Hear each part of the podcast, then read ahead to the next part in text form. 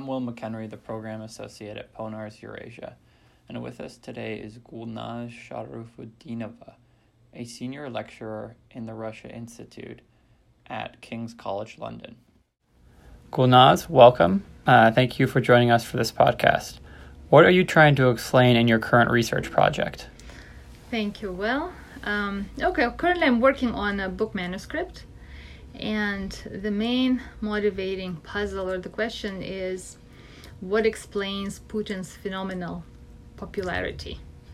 I sort of refer to it as Putin's magic in Russia because he's been there for now how many? Uh, 18 years or even more. And despite all the economic downturns and all the political ups and downs, people believe in him and um, that faith um, when you talk to Russians in focus groups uh, or surveys, that faith sometimes seems to be even increasing in him as a leader of the country.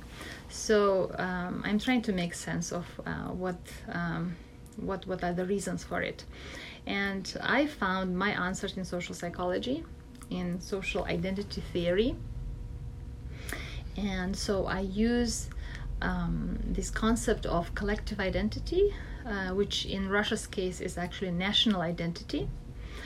Uh, that uh, uh and I look at how uh, the current political regime has worked to make national identity central, salient to Russian citizens, so that people do not come from their personal selves or from their other collective selves, professional, gender, religion.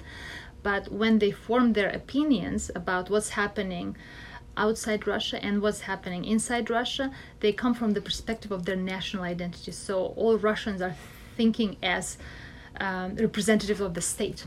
So when mm. coming from that perspective, they view Putin as a leader who has shifted uh, this national identity and the sense of belonging uh, to Russia as a country from the place where people felt humiliation and shame for their country to the place where people feel pride and hope and a certain um, promise in their country.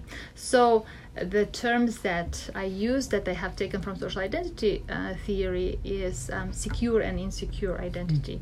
So he has taken a country or people, right? For each person, personal identity and collective or national identity are very psychologically important elements of how people think about themselves and the world around them.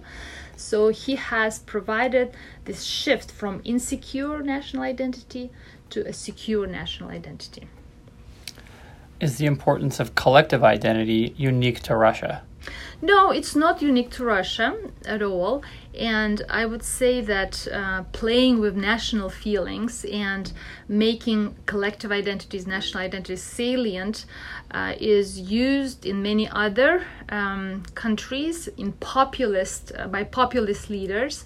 So I, um, for example, refer to Viktor Orban in Hungary, who is also known to build his popularity uh, based on both collective memory of Hungary as a great country and uh, uh, finding enemies um, uh, outside the country to explain the situation here and uh, to again you know these promises of making you know hungary great again russia great again and america great again are in some ways building on similar psychological strategies of um, appealing to people's collective selves, uh, making these collective identities centrally salient to uh, how people form their judgments. So, in that sense, it's not a unique uh, phenomena to Russia.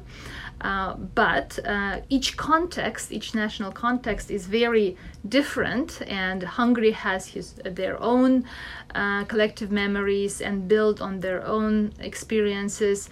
Uh, when Donald Trump appeals to you know those elements in the American population that have been hurt um, by globalization.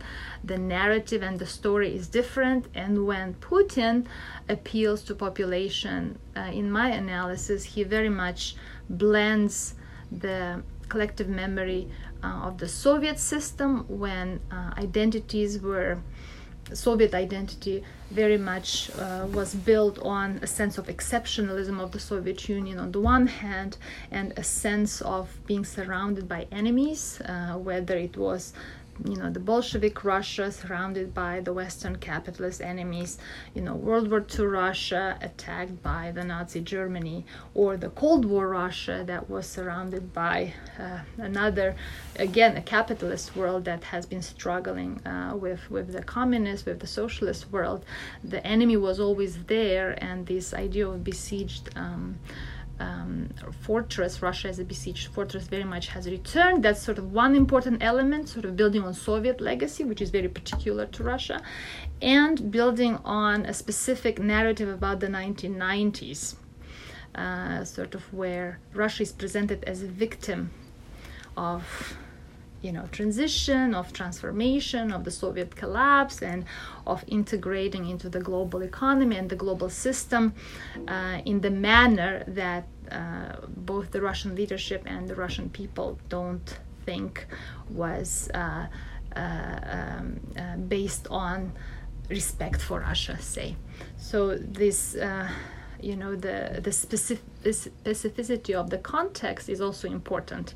So while appeal to collective identities is not unique but um, which specific memories and which specific experiences are activated to um, uh, to mobilize national identity and in what ways it's mobilized is very specific to a country.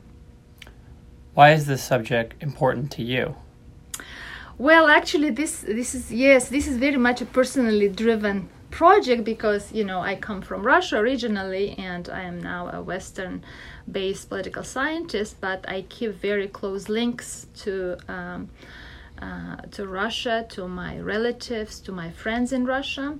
And in the last 10 years or so, I've been just confronted with the situation when the way that my friends and relatives understand the situation is very different from the way I understand the situation.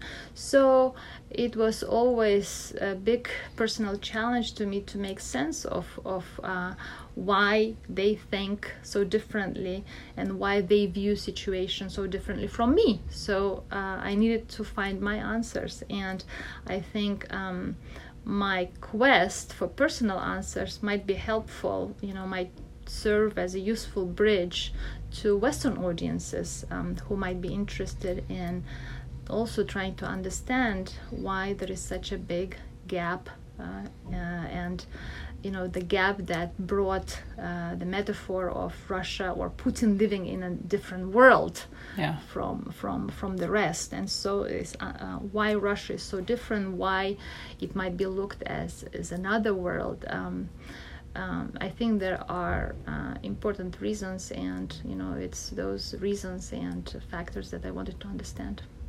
Fascinating. Uh, thank you again for joining us for this podcast. All right. Thank you very much, Will, for your questions.